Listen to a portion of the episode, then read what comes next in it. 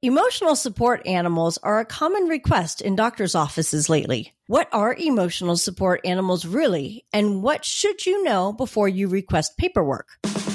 Keep your kids healthy and happy. You are now entering the Healthy Kid Zone with Dr. Cindy Gellner on the Scope.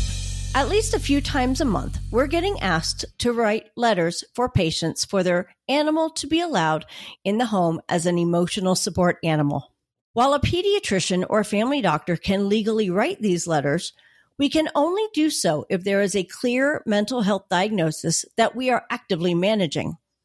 Sometimes your pediatrician may refer you to a licensed mental health provider to get an accurate diagnosis and write your letter.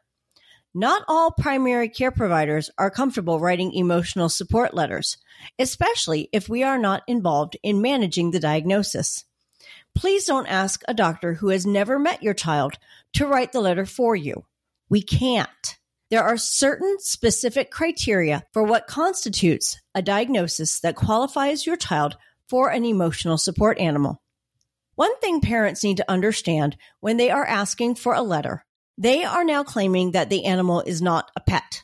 The letter will have to be written to show that the purpose of owning the animal is that the animal will help with symptoms of mental illness that their child has. An emotional support animal is not covered under the Americans with Disabilities Act. That requires additional training and certification, and they would need to be qualified as a service animal in order to be covered under the Americans with Disabilities Act. A letter from your doctor will not guarantee that your request will be accommodated, as it will only state that your child has an emotional disability and that the pet helps calm their symptoms. An emotional support animal is not a service animal. You can't just take it wherever you want. Often, parents are wanting the letter so the child can have their animal with them if they move, but they may also want a waiver of the pet fees in their new housing location.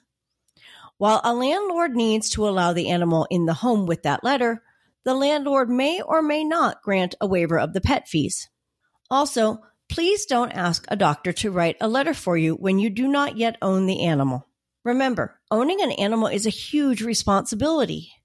There's training, feeding, cleaning up poop, and vet bills for routine care, sick visits, and all those vaccines that are required. You need to be able to properly care for an animal.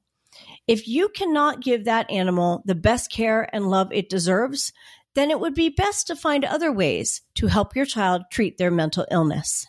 I get it. I'm a hound mom myself, and I know how much snuggling a puppy can help after a stressful day. I know how much comfort my boys get from our dog when they are having a hard time. However, it is very important to understand that emotional support animals are technically a form of therapy. The letters need to come from the provider who is addressing the child's mental health needs, usually a therapist or psychiatrist. If you have questions about emotional support animals, you can ask your child's pediatrician, but please understand if we think it best if your child's mental health provider write the letter. Have a question about a medical procedure? Want to learn more about a health condition? With over 2,000 interviews with our physicians and specialists, there's a pretty good chance you'll find what you want to know. Check it out at thescoperadio.com.